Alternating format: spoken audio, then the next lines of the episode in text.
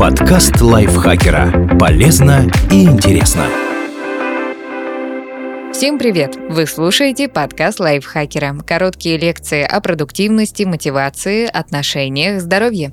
В общем, обо всем, что делает вашу жизнь легче и проще. Меня зовут Дарья Бакина. Сегодня я расскажу вам 5 фактов о шахматах, которые точно оценят любители этой игры.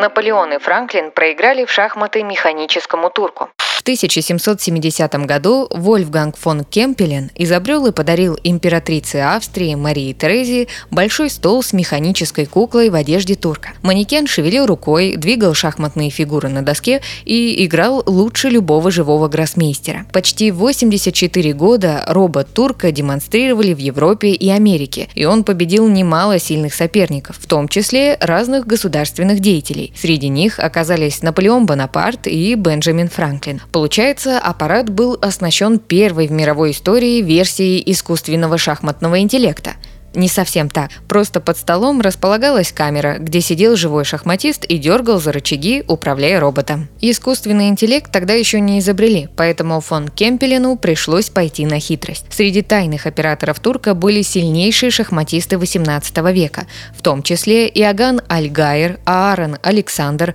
Уильям Льюис и Гиацинт Банкур. Последний, кстати, как-то пришел на сеанс простуженным и все время кашлял. Эти звуки испугали присутствующих на игре зрителей зрителей. Фон Кемпелен после этого матча добавил в турка много лязгующих металлических колес и щелкающих механизмов, которые были предназначены для создания шума, маскирующего присутствие живого оператора внутри. Шахматные часы придумали, чтобы участники не засыпали.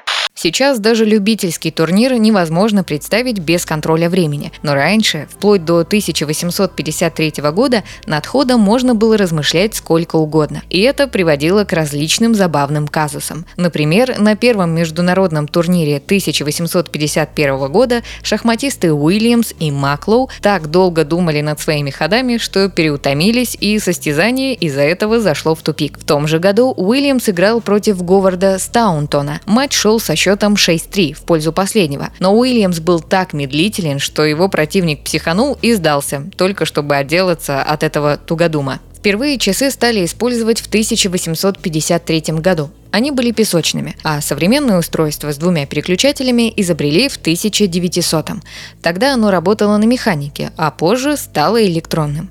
Часы решили проблему с засыпающими шахматистами, но породили другую сложность. Иногда игрок может забыть нажать на переключатель. В итоге его соперник делает вид, что размышляет над своим ходом и наблюдает, как чужое время тратится впустую. Например, во второй партии матча на первенство мира в 1987 1997 году Каспаров сделал ход, но после этого три минуты не переключал часы, а его соперник, Карпов, этого деликатно не заметил. В итоге у Каспарова под конец партии осталась только одна свободная минута на все ходы, что, естественно, привело к его поражению. Существует гибрид шахмат и бокса. Обычно средний боксер все-таки побеждает среднего шахматиста, но только не в случае с шахбоксом. Эта спортивная дисциплина первоначально появилась как шутка. Ее придумал французский художник комиксов Энки Билал, а нидерландский шахматист и перформансист Ипе Рубинг разработал правила и основал Всемирную шахматную боксерскую организацию WCBO. Он же, кстати, и стал первым чемпионом мира в этом виде спорта. Мировые и европейские первенства по шах-боксу с участием спортсменов из Англии, Германии, Нидерландов, Польши, Японии, Болгарии, США и России проводятся с 2003 года. Правила просты. Бой состоит из 11 раундов. Четные боксерские, нечетные шахматные блицы. Победа может быть достигнута нокаутом, матом или просрочкой шахматного времени. Ферзь раньше был слабой фигурой.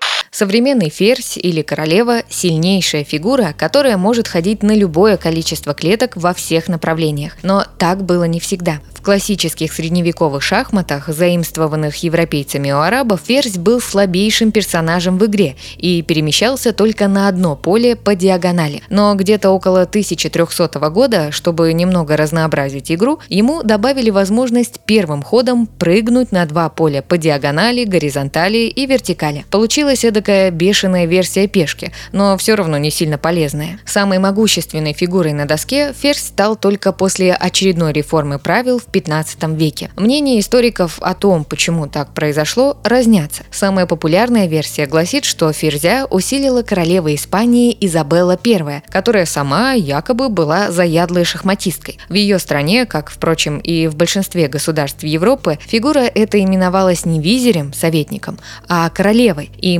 могущественная Изабелла посчитала возмутительным, что ее аналог на доске ограничен в ходах, а потому заставила придворных переписать правила. В итоге в соседней Италии ее вариант игры стал именоваться «шахматы королевы» или уничижительно «шахматы сумасшедшей». Есть также теории, что королеву усилили, впечатлившись могуществом других властительных дам Средневековья, таких как Элеонора Аквитанская или Бланка Кастильская. Или это вообще была своеобразная дань чести рыцарскому культу Девы Марии. Некоторые средневековые поэты ассоциировали фигуру с самой Богородицей. И, кстати, вплоть до 12 века пешки, дошедшие до конца доски, в ферзя не превращались, потому что двух королев в одной стране быть не могло. Только потом в правило добавился пункт, разрешающий такую трансформацию, но превращенная фигура называлась именно советником, а не второй королевой. В шахматы можно играть нестандартными фигурами на трехмерной доске.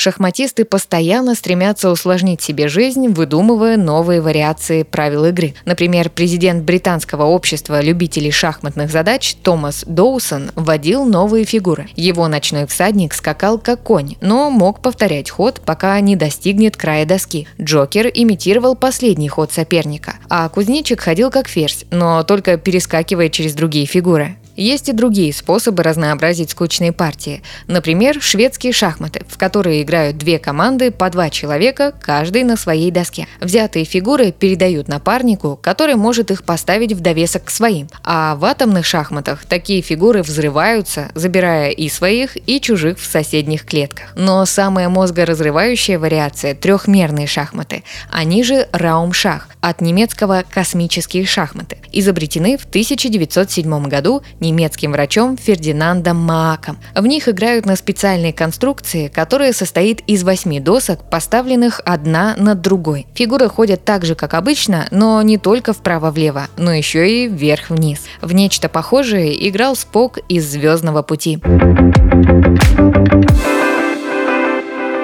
Спасибо Дмитрию Сашко за этот текст. Подписывайтесь на подкаст Лайфхакера на всех платформах, чтобы не пропустить новые эпизоды. А еще слушайте наш подкаст «Ситуация Help». В нем мы рассказываем про интересные и неоднозначные ситуации, в которые может попасть каждый. На этом я с вами прощаюсь. Пока.